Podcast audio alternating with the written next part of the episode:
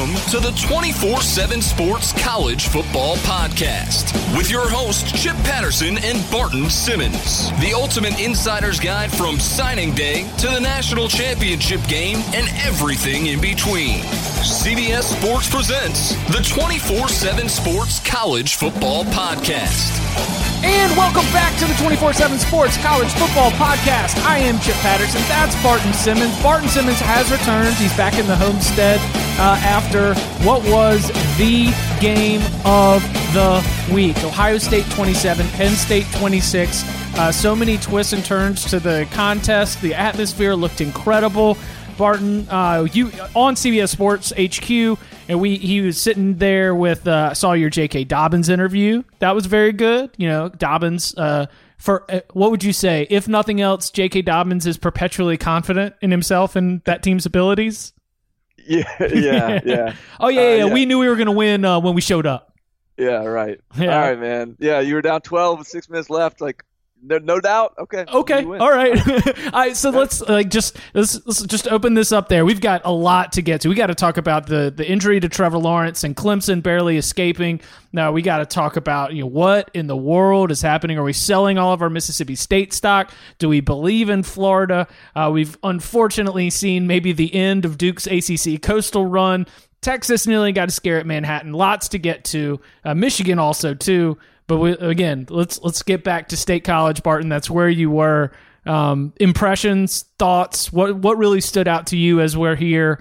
You know, only about 15 hours or so from the end of that game.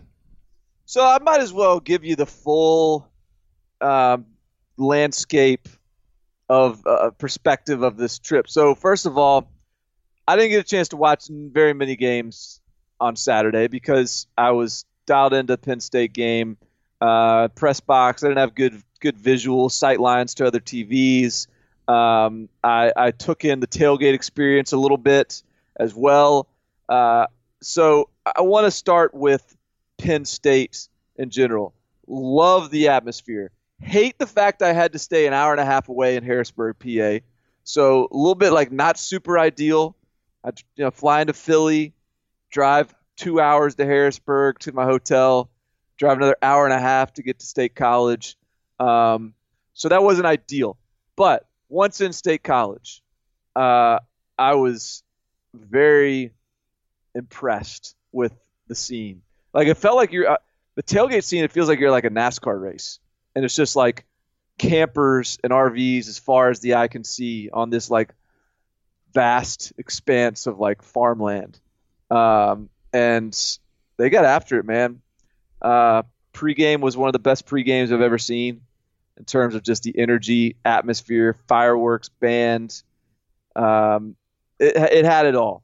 It, it absolutely checked out and delivered from an atmosphere front. And uh, the game ultimately delivered too. So I guess I don't know. Where do you want to start on this game here, Chip? Where, where, how should we dig into this? Because there's a lot. There's a lot of layers to peel back on this game. How much? How are you going to linger on James Franklin's decision making and play calling, and then his explanation of it after the game in the press conference?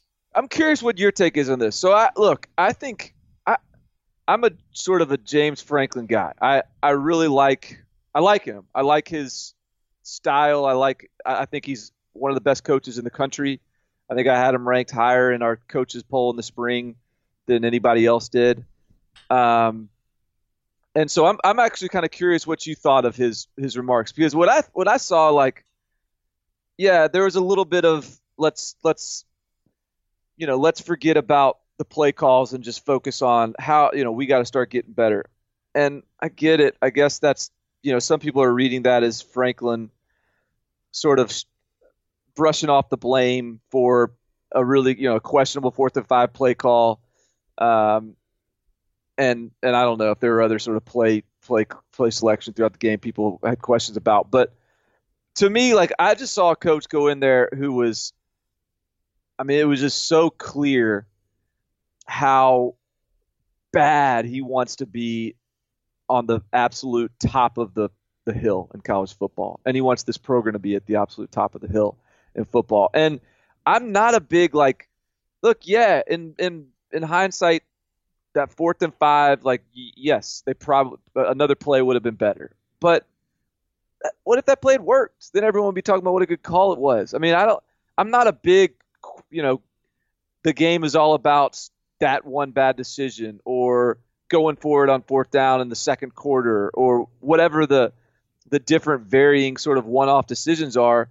I I don't mind that James Franklin took it to look. We are we're close, but we are not there, and the next step to getting there is going to be just as hard and just as rigorous as the steps we took to get to where we are now and and we've got to we've got to tighten up and and and, and make ourselves uncomfortable again.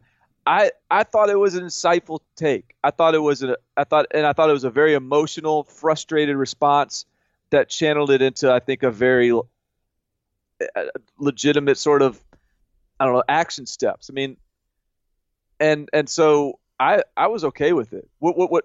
How did you perceive it? Were you did you feel like he was sort of trying to deflect the blame of of whatever decisions he may have made that could have been second guessed? Well, I I mean the the reason that I use the word linger is because I didn't want to linger on it at all. I didn't. I thought that it was in our in our Slack room. I thought it was one of the most. Le- it was the least interesting conversation because yeah. uh, step one, James Franklin, true or false, clock management and late game decision making has been uh, criticism of him in the past, right? Has it? Early, How long has that been at this? I mean, I don't know. Like, is it like I, as I was watching that game, and and yes, at the end of the game when they're calling, time, I mean, look, they they they were selling out for that last drive, and they weren't saving timeouts in their back pocket in case they didn't convert on that very last drive. And so as I'm sitting there watching the end of that game, I I didn't find myself being thinking, oh man, how, how are they going to screw this up? I, I, felt confident, and maybe that maybe again, and maybe I'm wrong. Maybe I'm sort of misremembering that he's got a, a, a history of this. But I don't think I it's I don't think it's reared its head a lot recently. But I I seem to, and again, like uh, a stereotype in these profiles and the way that certain coaches get considered great in-game coaches and others get uh, labeled as poor ones, it is unfair. It is very unfair to coaches, but it for I have I have looked at James Franklin and based on the experience at Vanderbilt and Penn State thus far, the I have seen great recruiter, I've seen great program builder, great motivator, and I do not look at him as a a whiz a, a like whiz kid in game coach. I do just it's not there. And so in that way, it kind of falls the it falls into the character. Like it falls into whatever preset of unfair expectations I have, it fell in line with that. Uh, number two, James Franklin being defiant in his answer also goes along with sort of the the nature of James Franklin. One of the things that makes him so good is his his confidence and his belief in himself, and he doesn't really care what anybody else thinks, and he'll rub some people the wrong way. I I just I was ready. I saw the comment and I was ready to move on. I said, that sounds like a James Franklin answer to uh, a to to a James Franklin uh, end of game situation. Now, to your point about you know how badly he wants Penn State to be at the top, like I don't think going going into the game, so much of the conversation about Penn State being able to win this game had so much more to do with uh, the situation and the spot than someone's belief that the Penn State Nittany Lions are a national championship contender. And so the two teams were on that field, and I don't think that Penn State, as a total team right now, has and and like there's another discussion that we can also get into as the season continues about whether anyone is on Alabama's level right now, you know. Right. But like Georgia, Ohio State, is Clemson even there? I don't know, but I, I feel like Penn State's not there either. And so when when you just have that many opportunities, when that Ohio State defense is able to uh, come up with those stops to just keep getting the ball back to Dwayne Haskins, two long touchdown drives, like that was uh, like championship caliber team coming back and getting the win, and team that's almost there but not quite championship caliber. Just something goes wrong, and that and I find in college football when you have those like a plus and uh, sh- shoot, I don't mean to stomp all over maybe your greater point of the game, but I mean that wasn't that pretty much what you wrote that like Ohio State showed what elite is. Yeah, I mean that was. I mean that's and look, I I, I used James Franklin's words to tell the story. I mean he said, you know, we're we're not elite. We're, we're trying to get elite. Ohio State is elite. That's what elite looks like, and and he's right. I mean when you're look, Penn State outplayed Ohio State for for almost all of that game. They they certainly outplayed them in the first half, but you just knew when Penn State. I mean they had four drives in the first half. That's where they got into Penn State or Ohio State territory and came away with two field goals, a missed field goal, and, and turnover. Punt. And, Or a a turnover yeah. down. So five. Yeah. So they had at least five drives that first half, and I think they had a touchdown. That they had the long the long touchdown, but they they got deep into Ohio State territory five times and got six points out of it. And you just knew, like when that happened, I just. I think tweeted. I just knew, like that's that's that's not that's gonna that's gonna come back to bite them. Like that, you cannot do that against an Ohio T- State team that you know is going to figure some things out on offense. So I'm I'm very torn in how to see this game from a Penn State side because yes, in that sense, Penn State they didn't close the deal. They didn't finish the job. They they they they played a better game than Ohio State, but Ohio State made the bigger plays in the bigger moments and and sort of showed why they are elite. But at the same time, they you know you have to you do also have to give Penn State credit. Like they they really did limit Ohio State offensively. They uh, they they gave Ohio State's defense fits. Um, I thought they really rattled Dwayne Haskins. If you look at what Dwayne Haskins did, and, and I give him all the credit in the world for for leading his team down the field and, and, and getting some key scores, but they're all, all of their big plays just they came off the screen game. Like Penn State was taking away the things that Ohio State has been doing really effectively this year, and and so they made them play left-handed, and they just you know, at the end of the day, Ohio State just had more athletes on the outside that they could just get the ball to in space and say, make somebody miss and go make a play. And and really the only guy that Penn State had that they could say go win us the game was Trace McSorley. That's a pretty good one to have, and he had a hell of a game. So impressive what Trace McSorley did. But again, I I, I saw an Ohio State team that made the big plays when they mattered. Like Penn State had some chances. Trace McSorley threw some some beautiful bu- footballs to covered wide receivers who just couldn't couldn't finish the catch, and and so I I don't know whether it means you know there's p- one more recruiting class of development, one more. I mean because Penn State is getting closer from a talent standpoint, but there but right now it's still clear Ohio State has the has more talent, and I think ultimately that that won out on Saturday night. It's just again get those guys the football and let let the talented players play, and and I think ultimately that that kind of decided the game. I will. uh It it is the recency. Like this. This is an interesting uh, thread for me in the recency bias. I look at these big games and anytime that it seems like one team is totally dominating, but the score is only thirteen nothing because of last year's national championship game, I'm like, uh uh no way. This is like, like Penn State, three minutes left in the first half. They've been dominating the entire game. They're only ahead 13 nothing. And I'm like, two Ohio State touchdowns. And this thing is totally different game. They get the one real quick score right before halftime and come back out, score at the beginning of the third quarter, and all of a sudden, brand new ball game. It's insane.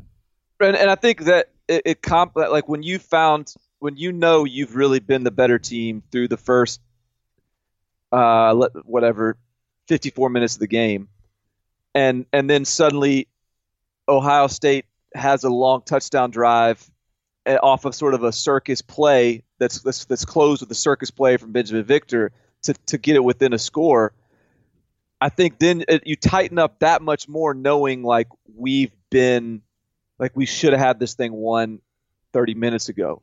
And and if it's if it's just been a back and forth battle all night, then you're like, all right, it's our turn. But now you that now you're starting to feel it a little bit because you know all the opportunities you missed, and so I do think it like really compounds, um, you know what, you know th- those those scenarios and circumstances, and, and we saw that. But I, I, look, you got to give Ohio, you got to give Ohio State credit not only for making the big plays, but they did make adjustments. I felt like in the second half they came out with a game plan offensively in terms of pushing tempo and and getting Penn State's defense to play on its heels a little bit. That that really helped. I, I felt like, you know, Trace McSorley continued to kind of do what he wanted throughout the night. Um, if, if Penn State wins this game, he's a Heisman frontrunner on Sunday.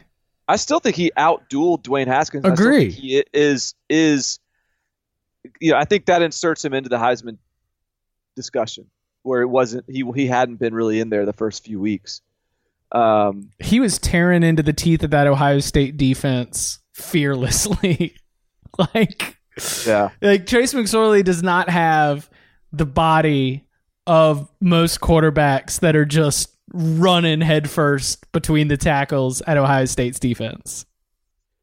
Yeah, and and he exp- he did expose Ohio State a little bit. Not that they haven't. I mean, we already sort of knew. Look, that this is as good as the defensive front is. The linebackers are are pretty imperfect. The back end has got some issues, and Trace McSorley made them pay for that a little bit. I think it's in their DNA at Ohio State to just just man up on the outside, press coverage, and just out athlete you. And uh, you know that that puts a little bit of of pressure on those linebackers to to make plays in the open field. Um, you know when there's not when there's when there's a bunch of DBs following their men down the field, and so Trace McSorley sort of made him made them pay for that a little bit, and uh, so he you know he he he impressed me, and and talking to Penn State folks after the game, you know apparently he came into the, the locker room after the game and sort of said basically the same thing that that James Franklin said to the media. It was like it's one point. You know, two two straight years of one point. It's about the little things, and and and got pretty fiery with the team. And I think when you've got a guy that is, it not only is is making plays on the field, but is being a vocal leader in the right way in the locker room too. Because it's not like tearing into guys and saying, you know, it, it, it's it's sort of coach talk. Like, look, guys, if if if Coach Franklin tells you to spit your gum out, spit your dang gum out and you know it's a you know we're doing everything the right way from here on out. And he's not the type of guy that's going to peacock in front of the cameras about that stuff but i think behind the scenes it's telling that he is really taking on that kind of role beyond just being a playmaker. So it makes you really believe in the kid and and it makes you kind of think that this is a team that's going to bounce back and, and have some big moments later in the year. So ohio state what what is your sense of belief or confidence in the buckeyes uh, as coming out of this game I, I believe in them as, as being capable of beating everyone in the country not named Alabama. I, I leave the game thinking that Alabama is still that this is not a, you know, they're they're not in Alabama's league, um, but they're in everyone else's league, and they're they're still the class of the Big Ten, and they still have uh they still have some championship uh, DNA that the rest of the conference is is trying to generate, and, and I mean, that was the thing, man. Like that was that atmosphere was pre-game when when I'm warm. You know, if you're warming up in you're Ohio State, I mean, that those guys were. I mean, that that's as that's as hostile an atmosphere as you're going to find, and they took some punches in that first half, and they never. I mean, they they kept on coming back, and and you just never felt like this game you know, even with six minutes left, I went down from the press box down to the field with six minutes left. I had a whole story written practically about about the Penn State win, and but I just knew I was like, look, this is this thing's this thing's far from over because this Ohio State team just ha- they just get it. They they they've got that intangible, and I think that's that's real. And and I think there's only a few teams in college football that you can feel that way about uh, uh on an elite stage like this, and Ohio State's one of them. And so you got to give them credit for that. And so I, I think they're uh, I, I turned in my rankings today. I think I had them third. Yeah. Uh, you know, and I think they've earned that spot. I've got them too.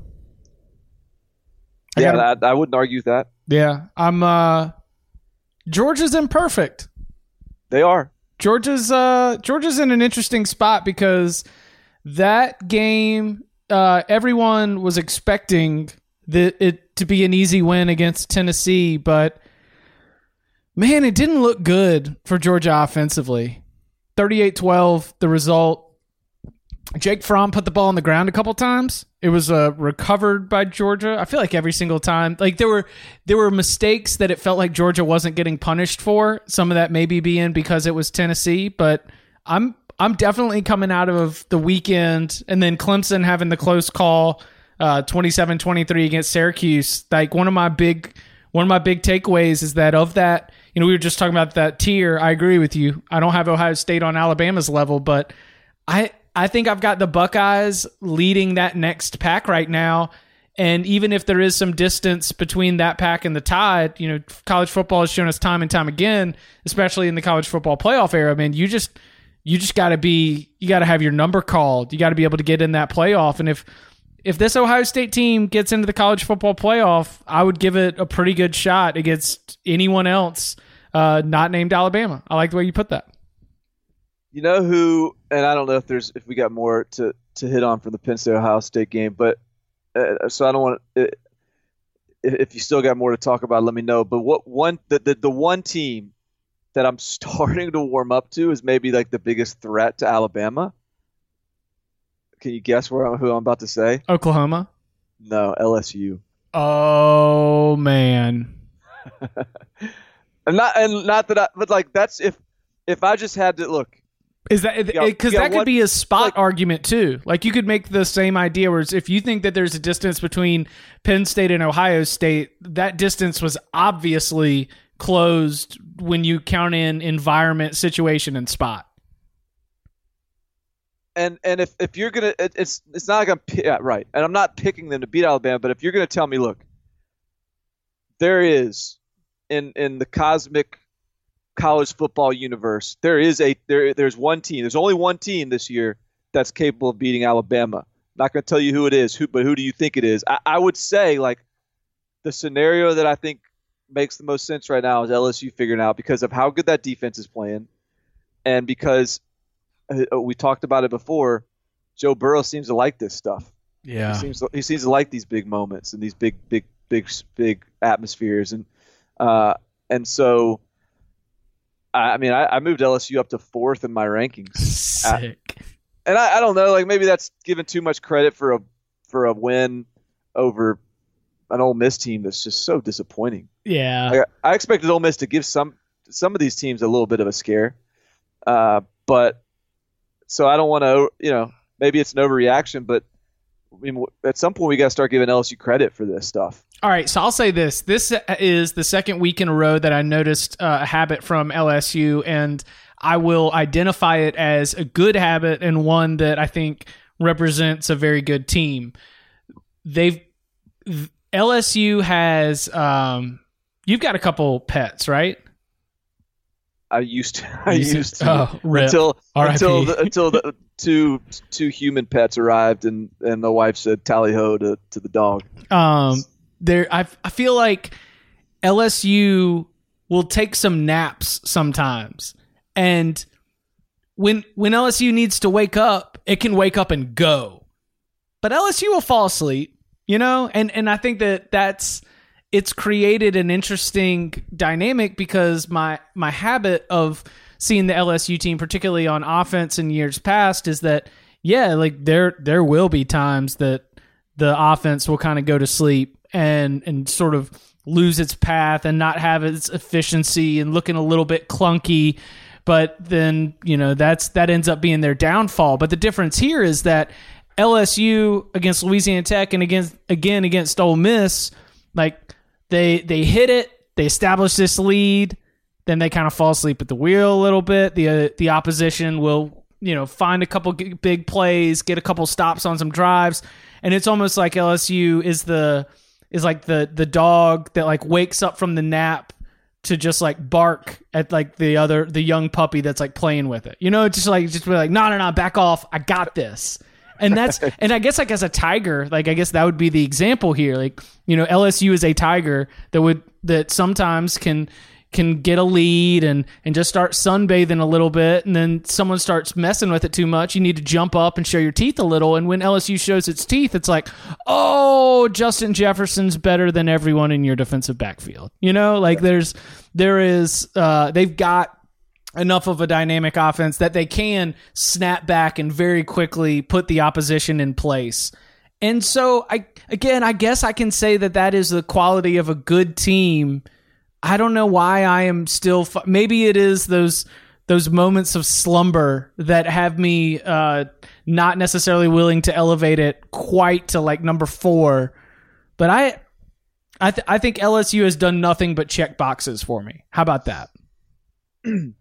Well, and and I think also, you know, I mean, look, the I get you. Yeah, they they can go on cruise control, but I think that's part of the reason why I like them as the the one of the most competent Bama uh, contenders is that in the big moment and they're dialed in, they've, I mean, they there's as good as you're going to get, and they've got all the they've got a lot all the talent, and so when you're in that big moment, LSU is going to LSU is going to be able to take a punch, and they're going to be able to deliver one as well. So, uh, so I, I, just, you know, I'm warm. I've, I've, I have, I'm tired of doubting LSU. sick of it. It's not fun anymore. I mean, get, getting back on board with really good, fun LSU, putting myself back in that like two thousand like two thousands vibe. I can rock with that because yeah, that's-, that's like the like peak LSU from Saban's title in 03 to maybe like 2000 I guess I guess the the national championship game in at the end of the 2011 season and then maybe we'll say even into the 2012 season. Like that was peak LSU. That decade, that was peak LSU. And look, knock at Orgeron all you want, but is there is there a, a is there a version of LSU that we want more than a great LSU with Ed Orgeron coaching it? No. I mean, that's if they could be great with Ed Orgeron, I want that version. Right. Like that's what I want. Right. Like, that's that's you know. So yeah, let's do it. Let's let's meathead this up and just and just be fast and athletic and physical and and throw bombs. It's kind of what they're doing right now. And uh, so I'm I'm on board with it, man. I'm I'm uh I'm, I'm liking it, and I'm like I said, I, I'm I'm I'm I'm not pl- I'm, I'm sick of the doubt. I'm sick of the LSU doubt. I've I've played that card long enough. I'm gonna jump on board. Um, so I I was I spent a lot of time kind of got the the call once Syracuse established a lead early, and then Trevor Lawrence got knocked out. Uh, I was sort of on the the Clemson upset watch. Of course, Clemson, as we mentioned earlier, does end up escaping with a 27-23 win against the Orange. Chase Brice coming in, and uh, so Dabo Swinney said across the headset to the offensive staff, he's like, "All right, we're just going to go old school. We're just going to have to get this done on the ground." And sure enough, Travis Etienne rolls up over 200 yards, three touchdowns.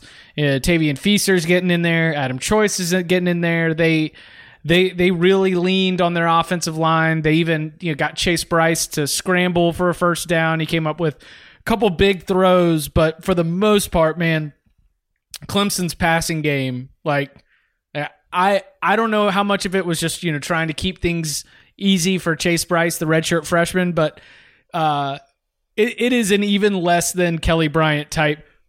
Excuse me, an even less than Kelly Bryant type situation with him in the game, uh, and so the you know will Kelly Bryant join the team? Is he long gone? Like that that's going to be a conversation point. Uh, is Trevor Lawrence just going to be fine? Did he get knocked out of the game because it was a headshot and it's a precautionary measure? That would be I guess uh, something where you would look at Clemson's medical staff and you'd say, well, at least you're not forcing the literal franchise right back out there. But there's also this take where what if what if Clemson being like super super old school is still good enough to win the ACC. Is that too much of a Clemson heavy take? Because I look at Syracuse in 2018 as one of the ACC's better teams. I think I think Syracuse, looking at the rest of its schedule, is going to finish the year with eight or nine wins. And well, that, well, oh, go ahead. Yeah, no, I mean, like, yeah, I think that's that's the thing here is like everyone on the surface is just sort of scoffing at this come from behind win over Syracuse. And look, they this isn't Ohio State beating Penn State. So, but let's let's not let's not write off Syracuse as the Syracuse of two years ago, um, or even the Syracuse of last year who they lost to. Uh, I think Syracuse is a good enough team to where this, you know, this this this also could be viewed as a championship level team facing adversity and figuring out a way to win. Right. Um, and so I don't look. I don't think that they're. I don't think that they're certainly not a playoff caliber team with Chase Brice at quarterback, and they're not going to have Chase Brice at quarterback for much longer. Uh, hopefully for for Trevor Lawrence's sake. Uh, but can they can they steal another win against Wake Forest next week if he's got to play? I think probably they can.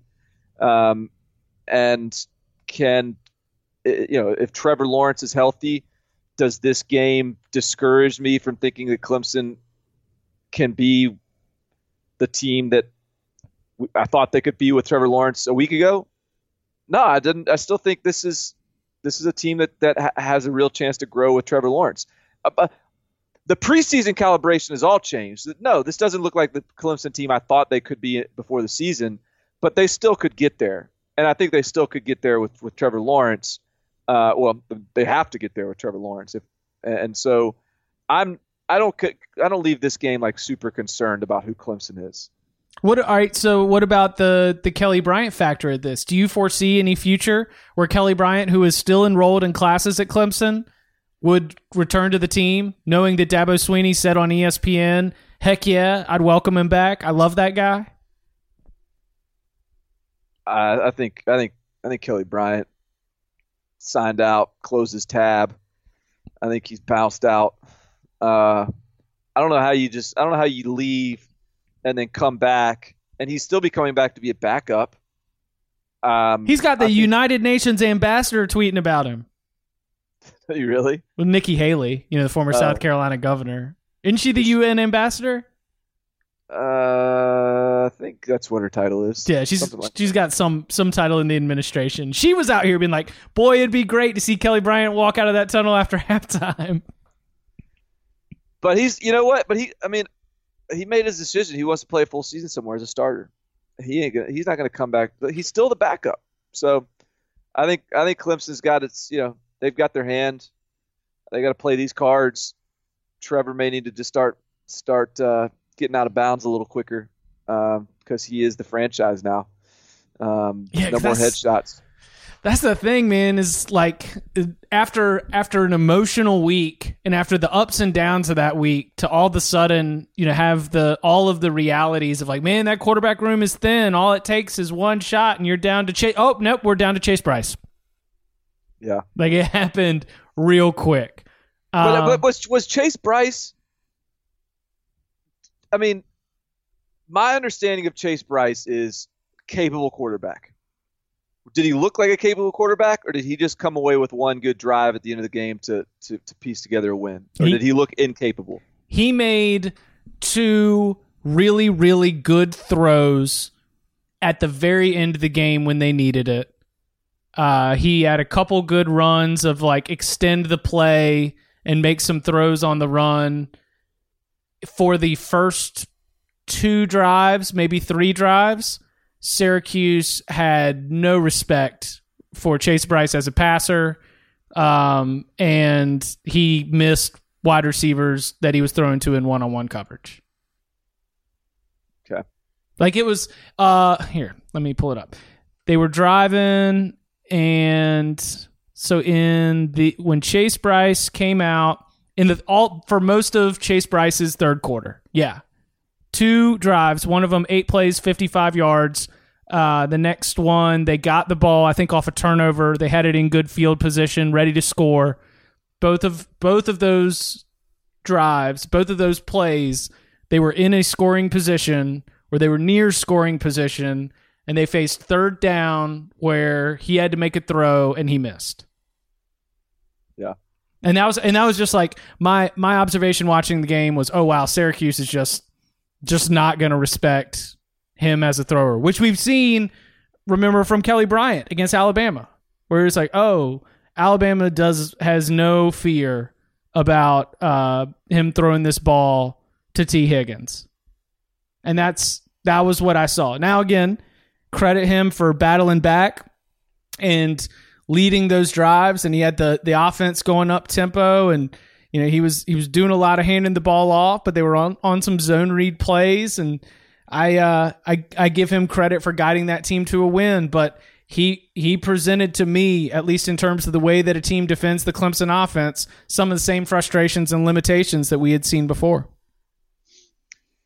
So, all right, so we're we're, we're sort of at a standstill with Clemson and our belief in them uh, uh, in terms of their playoff upside. Uh, we talked about a little bit about LSU. Um, we've talked about how we feel about Ohio State, and and here we are, maybe the most likely playoff participant. suddenly is the Notre Dame Fighting Irish. I didn't see any of this game, so I, I, need. This was going on during my game. I'm in the press box. I didn't get a chance to watch any of it. Uh, I've been traveling today, and so I'm, I'm I'm I'm having a chance to catch up. So I need you to tell me because we've had our doubts about Notre Dame. I got I got, I got. Did you see my the heat I got on Twitter from some some guy who I'm not even going to say his name because he may have had just a couple too many pops, and maybe he was just a little bit heated, and, you know, full of full of excitement after the big win. Uh, but he was mad at me for saying I doubted Notre Dame, um, even though I picked them to win and cover. Uh, I guess he, he didn't feel like I was enthusiastic enough after their near losses to Ball State and Vanderbilt. So tell me where we are with Notre Dame now, because hey, looking at the box score, man, it sure seems like they kind of dominated this game. Um, so how, how how do we feel about Notre Dame as a legitimate playoff contender? They're going to be double. I don't I don't know what the line is this year, week for, with Virginia Tech. They could very well be double digit favorites the rest of the year. They're probably like a seven point favorite over USC, but they, they, they should win out. I mean, they should. I think that Notre Dame looks like a team that's going to go 12 and 0 and then shut out in the playoff. They are so so relentless on defense, and I loved having Aaron Taylor point out the depth. You see, Jerry Tillery had four sacks in this game. I saw he was a Walter Camp Player of the Week on the Dude. defense side of the ball. I mean, he but the whole defensive line just pretty much dominated uh, Stanford. Bryce Love got hurt in this game, and I think that is a very significant development. KJ Costello didn't play great, um, it, but I mean he had Notre Dame players in his face. So I I look at this game. Um, the return of Dexter Williams was super significant, not only because he broke off a couple long runs, but just because he was he was running hard. And Dexter Williams played a second fiddle to Josh Adams for a lot of last year, but they needed him in spots when Josh Adams got a little bit dinged up. And I thought that his uh, his emergence and him really taking control of the feature back role was huge for Notre Dame. Uh, Ian Book That's- was Ian Book was good. Ian Book was great, and uh, and I I just the like you see Alex Bars got hurt. I did. Yeah, I think that's significant, and. Yeah I think somebody else got a little banged up in this game. I just I was watching Notre Dame and again they did they whooped up on Stanford particularly in the second half and they were getting big sacks and they were getting turnovers and it was the the snowball effect where your uh, your defense was helping out your offense and everything was clicking and the building was rocking but their best wins that they have so far are both at home and I, I think they're going to be favored. I think they're going to win out, but I think that this is a Notre Dame team that will be able to rack up a lot of wins. But there's going to be a part of me that is just going to have uh, a little bit of reservations about being like, you know what, this is the year Notre Dame wins the national championship. But you know, we're going to be required. Like, I don't think we're going to be like if if they figure out a way to go undefeated and and everyone is now sort of penciling them in at 12 and 0, and probably that's that's probably a little bit presumptuous because because they have to play know, Syracuse in Yankee Stadium. Yeah, they go Syracuse and they got to USC and Northwestern is is they, that's a tricky win sometimes. and look, Virginia Tech came back from dead, lose to Old Dominion, and lose their starting quarterback, and then go and beat pretty good Duke team. Um, so easily. So hey, that if, if if Virginia Tech can beat Duke by 17 points, they can beat Notre Dame too. I Agree. think. Agree. Um, so, but at the same time, like if if Notre Dame figures out a way to go 12 and 0, I, I think we, we're I think we're going to be forced to to to give them the benefit of the doubt and and and roll roll with it. Um, so it's it's going to be fascinating. But you're right. Look, I think that's the defense is the real is the real deal. Dexter Williams to have him in the stable as your backup. that- I mean, that I don't know whether it's like not getting the system or whether it's just not not be you know I, talent's not the deal, issue with Dexter Williams. That guy's got ability, um, and so whatever it is that sort of held him up from being a breakout guy at Notre Dame, you know, who knows? But in terms of just give, you know, take the ball and go make some plays, he can do that, and and I, I think that's uh that's not surprising to me at all that he had that kind of a night against even a pretty good Stanford defense. Yeah, miss, missed the first four games. He's back in, and I, I would be surprised if he cedes the the top running back spot for the rest of the season. Yeah. Um, there's a lot of lot of excitement right now about West Virginia. We came out of last week sort of offering uh, some mea culpas for our West Virginia doubt, and they go into uh, tr- they this final score does not at all uh, represent the kind of game that we had because there was a West Virginia pick six really late in the game. Texas Tech had a touchdown with like 30 some seconds left. Uh, they were, this was a lot of Texas Tech. And again, you know, credit to them for figuring out with third string quarterback Jett Duffey uh, coming in for Bowman. Oh, what did Bowman get hurt? Yeah. Oh wow. We're down to QB number three at Texas Tech. How does this always happen? Did it feel like they're always down to like their third string quarterback and he's still really good too? Or or am I just you know I mean, that was Baker Mayfield to Davis Webb. yeah to Uh, Mahomes? to Mahomes. Um, wow. Okay. So I mean, there's there's something to be said for uh, the system. there is. I mean, maybe your quarterback wouldn't get hurt as much if uh, you had one more of those players that split to the other side of the field and to do a little chip. right. like trade out trade out your uh, trade out your Z for an H back and maybe things change. Right. Yeah. Just just the play, playground ball is pretty good when on the playground. It's two hand touch, but these guys are getting tackled, bro. These guys are getting hit, and by by West Virginia's defense. So uh, I I say that like it was 35-10 at halftime, and like advantages had been established, right? Right. And you're just like, wow, West Virginia, they they they are doing whatever they want on offense, and that defensive line is just not going to let Texas Tech do anything. Like they Texas Tech scored on like one really really big play in the first quarter, but for the most part in the first half could not get anything going. So I I looked at this game uh, which by the way because of that last Texas Tech touchdown went over. The meaningless Texas Tech No, I- touchdown with 38 seconds left. I know. As you were discussing the way that game played out, look, man, the o- the the under was a smart, savvy play. I am sorry that the right play lost. Like, is- I mean, that that's okay. Disappointing. I was I was telling Tom, I was like, I I, I went into this week where uh, I said there were there were a lot of losses, but I was like, you know what? I was on the right side, and that kind of take means your confidence is high, but your bankroll is low. like you're like, no, man, I'm good. I'm good. I'm still seeing it. I'm still seeing it. Uh, this week was really frustrating for me. I'm going to go ahead and get my excuses out of the way now so I don't have to use them on the lock spot on Thursday. All those big boy games, all those big boy decision games that I was like basically going against my instinct and just being like, all right, this is this. I know I'm, this is what I'm supposed to take, so I'm going to take it. And they like all went 0 for 3 on those. And if I had just stayed away from those stupid games, I'd be I'd be in good shape. So- Florida State was stupid. That one, I, I don't even hate that one. I'm okay with that one. The, the one I, I hate that I bet against Oregon. I hate that I picked Ole Miss against LSU. Um, and there was one more that it was just, oh, and BYU. Like, as I played that one without digging into why that line was 17 and a half. And as, and after the pod, I had like a sports line show on, on Friday.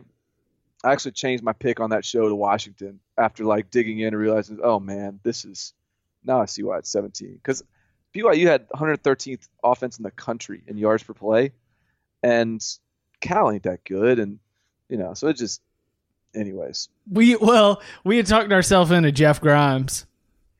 I mean, I still look. I I still credit Jeff Grimes for what he's done at BYU. The improve the improvement is worth Yeah. crediting him. Yeah, no doubt. Right, and so I think they've looked so much better this year.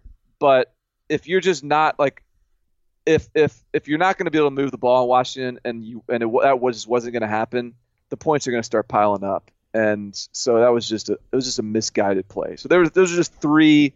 I just wish I had stayed away from. Otherwise, I'd be back feeling good. But I'm felt like I was seeing the ball a little better. I just should have stayed away from the ones I didn't I didn't like.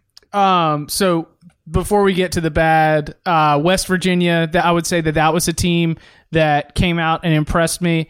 And I will say, uh, after putting eyes on the game, do not be uh, dissuaded from any of your Texas belief just because of that 1914 result against Kansas State.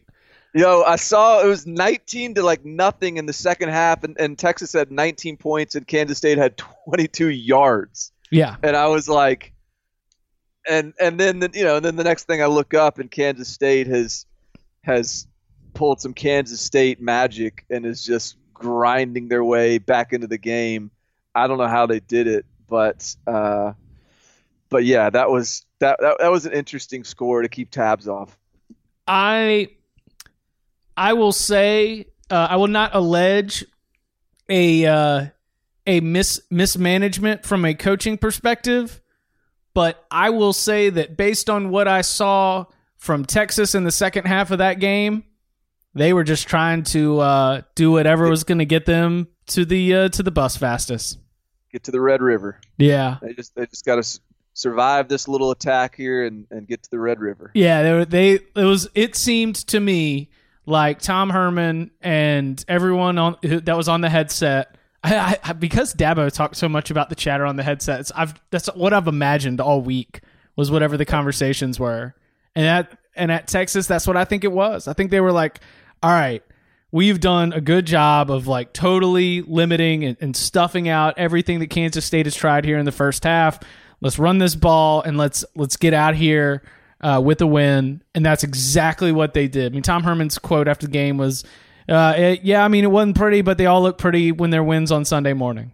It, they wanted to get right out of there with the W. So I will dissuade you from selling any Texas stock. They did not cover the spread, whatever, but they got the win, and so now here they are, uh, a one-loss team with a not good loss to Maryland, but entering the Red River week with all the confidence in the world that they can go on to to win that game, especially after it only being 29-24 a year ago.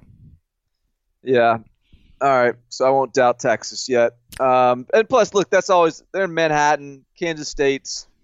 That's always tricky. I'm not. Look, I'm never gonna begrudge anyone to just survive a Kansas State game with a win. So no worries there. You know Um, where you should be worried, or do you want to ask? Do you want to ask, where where do you, are you a little bit concerned? Because I've got a couple more where I, I think that you should be worried.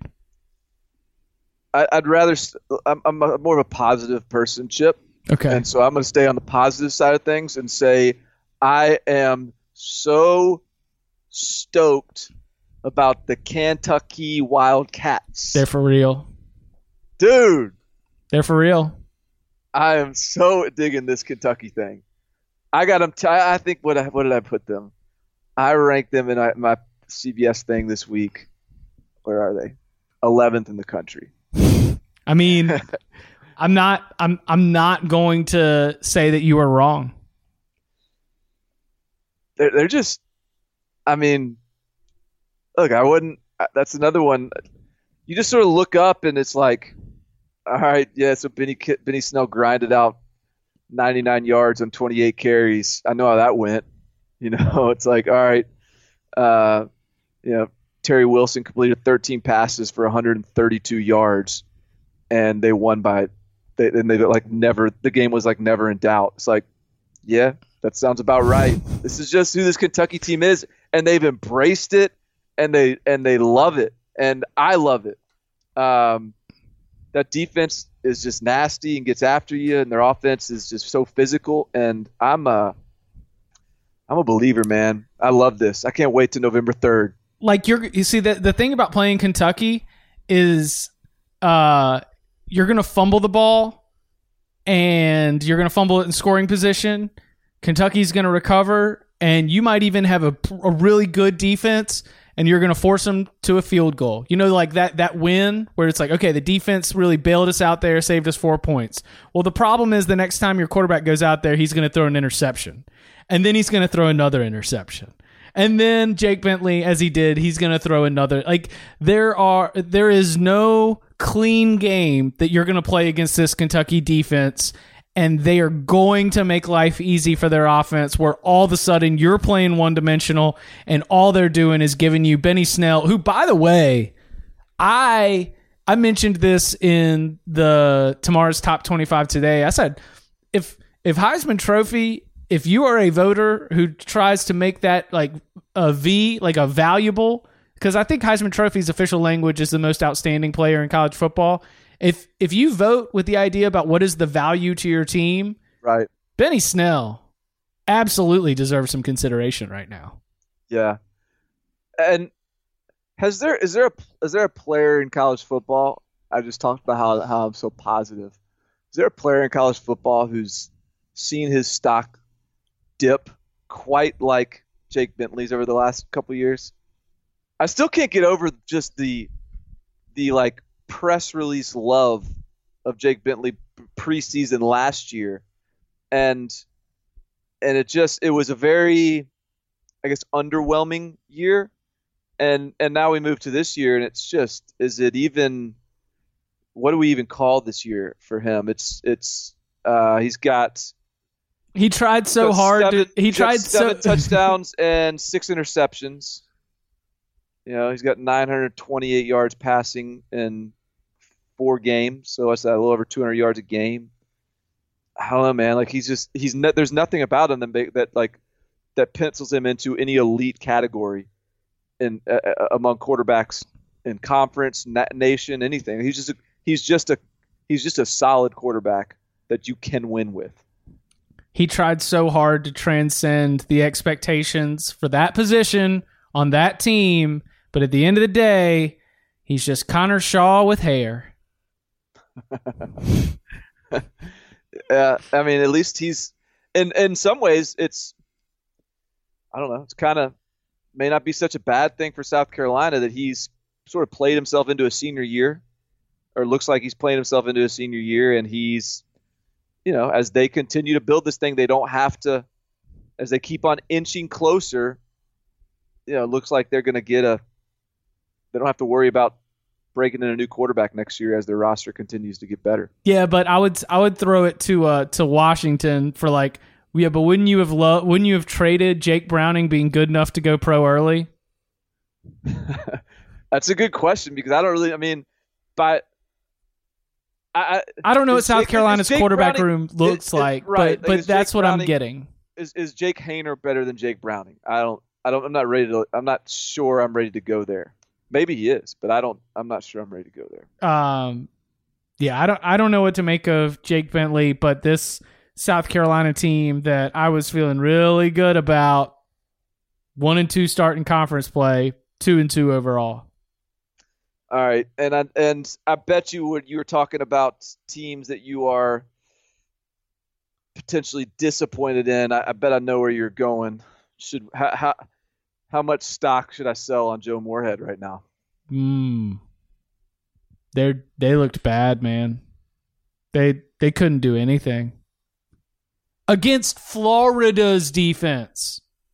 See, I figured at least they would be able to be Kentucky against them a little bit and and run the football and and and get you know be physical up front and they had 104 rushing yards. Their leading rusher was like the, the leading running back was Kylin Hill with 41 yards. No explosive. There was not a single explosive. I, I got to watch a decent amount of this game. I was I had it on the had it on like the the the like the small TV on mute. You know where you're not like totally locked in, but because you're not changing channels, it's kind of always on. I did not see a single explosive play. Actually, let me pull up the bo- they, don't. They don't. They don't have one over 20 yards. Yeah, I mean, and and like there was the way the game played out because it it started. I want to say it was like three three or six three. I mean it it started with a, a little bit of you know the Spider Man meme of you know pointing at each other. It seemed like they each were were were there to to stop and counter each other's action. But then all of a sudden, like Florida had the next like the Florida had the next step. Florida had another move. It was like, okay, so uh, Mississippi State's got our whole base offense figured out because you know we was a lot of it is from Mississippi from Mississippi State last year. All right, well Mississippi State came out here and made some adjustments and they started uh, making life really, really easy for Felipe Franks and going to the screen game and, and figuring out other ways to just like get a little bit more going on offense and, and get some conversions on third. Not a lot of third down conversions in this game. Mississippi State, outside of like the base RPO, Nick Fitzgerald run stuff, like it just seemed as though Todd Grantham and Dan Mullen, when they when they approached any of the other coaches who weren't on the Mississippi State last year, they were like, yeah, Nick Fitzgerald can't complete a pass down the field of more than 20 yards. So we're just going to totally not prepare for that aspect of his game. And the the limitations of Nick Fitzgerald and the limitations of this Mississippi State offense having been exposed not only in the last two weeks, but exposed against Kentucky and now Florida, uh, man, the there is there is a season for Mississippi State that ends with uh, a good like building blocks and things to move forward with Joe Moorhead, but this season does not include the upset of Alabama and Starkville and making noise in the SEC West. This is a team that I would dare slot below Texas A&M in a vacuum. Yeah, yeah. I, I, mean, this is definitely one of the most disappointing teams to me because I did think this was. I thought this. I, I picked them as second in the West, and the defense has sort of held up its end. Uh, the defense has still been salty and and good. Offensively, though, it's just just surprising, and and I just wonder why that is. I wonder if Nick Fitzgerald is that much more limited than we than we were recognizing, or whether it's just. I mean the trying to think when the when the I mean Penn State didn't look great Joe Moorhead's first year through the first five weeks of the season, and they but but the, they turned the corner, and so I wonder if there's a if there is a adoption phase that they're still working through, but it just seems like it's too bad right now to where we can sort of just just uh, you know cr- cross off that concern due to adapt an adapt, adaptation period. So I don't know. I'm I'm concerned. Like it's it's weird. Like last year before the season, you know, one of these quarterback trainers that trains NFL draft guys was like, "Yeah, Nick Fitzgerald's first round NFL talent." It's like, okay. I mean, he's big, he's athletic, he's got a huge arm. Is that because he's, he's, Josh Allen? Probably. Yeah. But I, but no. But I mean, my point is that that, that clearly is not true. We've had now two years of looking at him as a thrower, and it's just not. It's just not that is not the case. Um, and and it just it the progression just hadn't taken place. He still looks like a triple option quarterback trying to throw a pass, you know, which is what he was in high school. Um, he just happens to be really big. So I'm I'm just surprised that Joe Moorhead hadn't found a way to make it work. And I wonder if Nick Fitzgerald maybe is more if he's just not the same maybe the injury, he's just not the same guy as he was before. Um, but it's it's concerning. And who, who'd have thought? How's this for a segue? of all the first year coaches now, pretty much everybody's struggling, except for a boy Mario. Oh man, what a response by Oregon! Great game. Did you at least get to watch some of this? No, because I was. can I? Let me just give you my timeline here.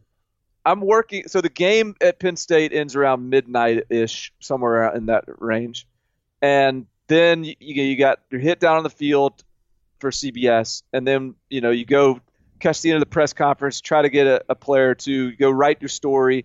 I'm done with my story at 1:30. I walk 20 minutes to my car. I got an hour and a half drive to get to get to my hotel again because I'm in Harrisburg, and so it's literally like 4 a.m. I, I get to my hotel at 4 a.m. And so even I'm like uh, on the drive in, I'm checking Twitter and I'm hearing all the people talk about the USC Arizona game and what a mess that sounded like. Uh, and so no, that's a, a long way of getting to.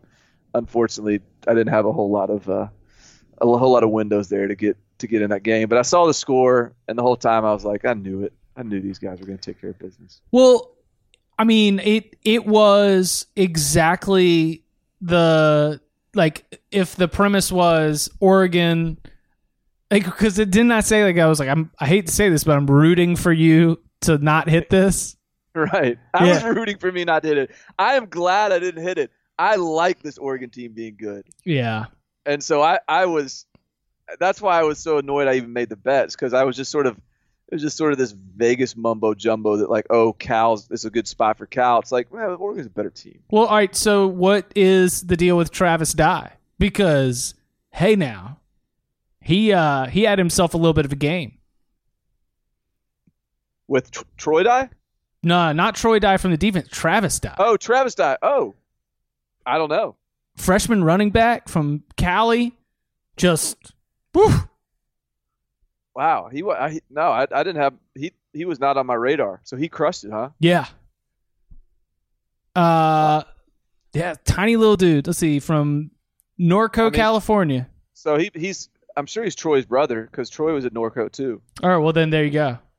Yeah, he had, he had a dynamite game. Uh, he had one like most of his yardage total was on one big run, but they gave him 20 carries. Uh, and uh, but the defense was great. Like Troy Dye is awesome. They were in the right places at the right time. Um, I I saw like I saw from Cal everything that you would want to see if you were a Cal football fan. And for that reason, that's why I take even more confidence out of Oregon because I thought Cal played that game well. I thought Cal played that game well enough to win it. It's just that Justin Herbert and Oregon were better. Wow, Ugo Amadi had a couple picks and a and a pick six too. Um, this is they they just filled up the stat sheet in this game.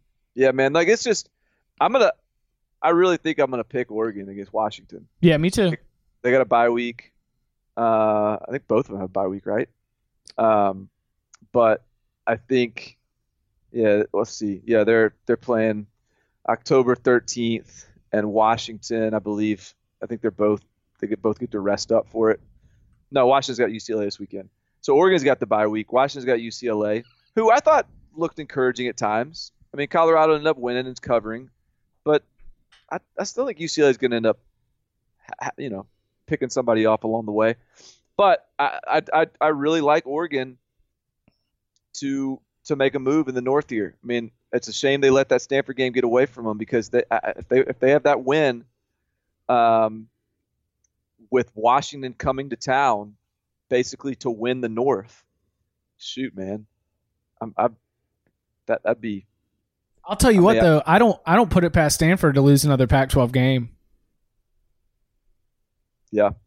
I think I think that if if Oregon if Oregon wins out on the conference schedule, even though it doesn't have the head-to-head win against Stanford, uh, I guess Stanford would have to lose two. That's right, because Notre Dame doesn't count. I don't know, man. Unless, well, unless there's some three way tie, and then I don't know what the tiebreaker is in the Pac-12. head to, I mean, it's uh, head to, nor, normally it's. I think it's pretty tough to.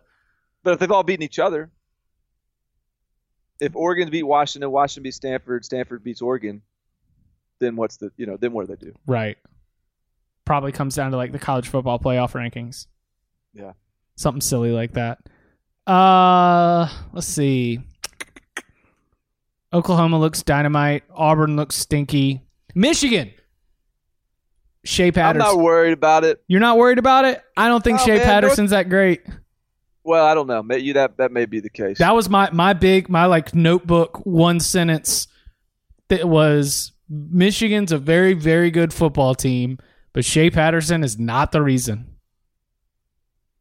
He's he's a capable quarterback and what's the what's the line everyone uses? He's probably the most talented quarterback that Jim Harbaugh's had at Michigan. That may be the case, but put into practice when it comes to the execution of the offense and the production on the field, Shea Patterson, when he's running the show, it looks a little bit clunky sometimes. And that defense is the best thing that it has going because that defense is sick. I mean that's what Yeah. that's that's that's what Michigan looks like. They still look like a team that has an elite all world defense and they're just figuring it out on the other side of the ball. but with the Shea Patterson thing, and I'm not doing this to excuse his play, but at what point is Michigan and Jim Harbaugh just when when when are they just going to produce a good looking quarterback? They can't. All, these these guys can't all be on them. It's sort of I don't really. I, I, I'm, I'm why can why is Michigan why is Michigan's quarterback play always like this? Well, we can't. We I think that in fairness to Jim Harbaugh and in fairness to Michigan, we have to remember that we're holding these quarterbacks probably to a different standard, right? Yeah, but But that's part of the Jim Harbaugh. If you're going to sell me on Jim Harbaugh, then I'm going to have an, a set of expectations. right. I, you know, look, I think is like what's the comparison? I don't know. I mean, Ohio State never has bad quarterback play. They've always got a deep room of good quarterbacks. Um, Even if know. the Maybe- best, yeah, maybe- even if I mean, the best quarterback isn't on the field. Right. Yeah. But may, I mean that's a fair point. Like maybe it's just it is it's just harder to to consistently have a good quarterback than we're giving it credit for, and Michigan hasn't found one. And like Jim, what Jim Harbaugh hasn't had is one good quarterback who's been able to ride for two or three seasons. He, he's he's been he's had Wilton Speight for two years. He had Jake Rudock for one. He's got Shea Patterson for one. He's just sort of so he's had to you know he's he's missed on several, and I guess if you hit on one and you get him early, you get two or three years with him. Um, Shea Patterson was the assumption was he'd be one and done. I, I wonder if he's playing himself into another year. I I think that you I think that Michigan is Michigan's in a spot where they have capable college quarterback play, but because of Jim Harbaugh and you know Pep Hamilton and that whole offensive staff and everything that comes with the expectations of Jim Harbaugh, the fact that there hasn't been uh, championship winning quarterback play. And and here's here's what I think I would consider just like right off the top of my head. Championship winning quarterback play is Baker Mayfield at Oklahoma. It's Deshaun Watson at Clemson. It's uh you know, this year Tua at Alabama. Nah, never mind, that's a different world. You can't even mention that. Uh, championship quarterback play, like shoot, I think Michigan fans would trade Shea Patterson for Trace McSorley. Oh yeah, Um, let's see, championship quarterback play would be Sam Darnold at USC. Even though they never won a national championship, that was championship quarterback play. Like I, but I guess I guess what I like I think my problem is it doesn't ever it always seems hard. Quarterback position always seems hard at Michigan. it does. You know, whereas like at, at, at Oklahoma, for example, it always looks very easy, and that's you know maybe that's not fair because we're talking Baker Mayfield and Kyler Murray, but at you know at, at places where you see this consistent success, it's not about the players being that good; it's about the, the position looking looking so accessible, and and I you know and I think that there there's a fair critique of Michigan that the quarterback position feels inaccessible to to whoever they bring in, and I, I don't know why they can't make it um, more consumable for those guys. Uh we'll see. Um, let's see. Anything else from the notepad that stands out? uh, Duke's offense is not good enough to win the ACC. Even with even with our boy Daniel Jones back healthy, huh? I am at the risk of uh, really like. I mean, I guess we're deep into this podcast, so I, I'll let this one fly. I've been disappointed with Daniel Jones this year, healthy or no. It's going to cause some. It's going to cause some friction on the podcast.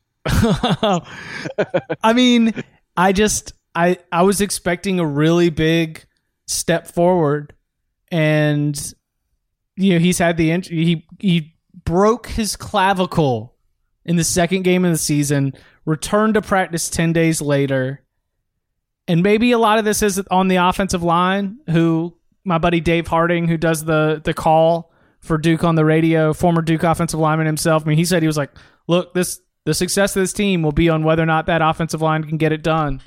But I feel like I, I also watched Daniel Jones miss some throws against Virginia Tech, and the I mean Duke's offense just had no teeth. Duke's offense had z- no teeth, and the defense did as much as it could to keep them in that game, and that just that wasn't enough. And it was very very clear. I mean they they even brought Quentin Harrison just to try and create some kind of spark, but I just love how college football that is. That Virginia Tech can lose by 14 points to a team they're a 30 point favorite to, an Old Dominion, lose their starting quarterback, and then play a team that's getting their starting quarterback back that's undefeated and go and beat them 31 14.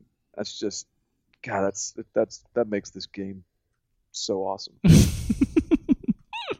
I agree with you. Just the all right. So yeah, I mean, there's just I I I don't think Duke's offense has any teeth, even with Daniel Jones in there, and that and that does not mean that Duke's not gonna have what would be considered uh like Duke at Georgia Tech. Duke should win that game. Virginia, I don't know. Virginia might win that game. At Pitt, at Miami, North Carolina, like there's there's three to five more wins.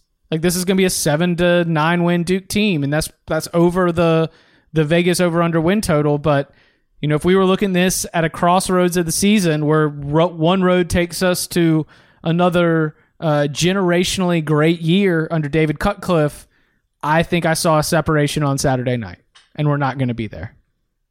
Yeah. Well, I don't know, man. Isn't that just sort of who Duke is? When was the last time we ever were like, "Oh, this Duke offense excites me"? Like, I think they just. I feel like their Duke's offense is always just, just piecemealing together some some some wins. True, but man, even like the the team in 2013, uh, was that dude's name was like Brandon Connette, maybe. Um, I just I looked at that team. I think they had, that was a team that had Jamison Crowder, probably had Braxton Deaver as a tight end. Like it was just there was there was a little bit there was a little bit more offense, a little bit. Yeah. Uh, you have any more questions? No, man. Bring on bring on week six. What is it? Yeah, week six. Wow. Deep, deep into the season. Texas, Oklahoma, Boston College, NC State, LSU, Florida, Florida State, Miami, Kentucky at Texas A&M. Whoa, buddy, That's a good one. it's a really good one. I want. I just want Kentucky to keep winning, so we get a uh, a Kroger Field showdown between undefeated Georgia and undefeated Kentucky for the East on November third. Notre Dame at Virginia Tech. Like, what if Virginia Tech wins that game? They probably will. It's like that's like I said. That's for everyone's like everyone's penciling Notre Dame into the playoffs now, and right when that happens, that's when they'll lose. I might get frisky and take uh, UCLA at home against Washington. Sure. Like the the gonna get somebody game. That might be Yeah. it. Yeah. Absolutely.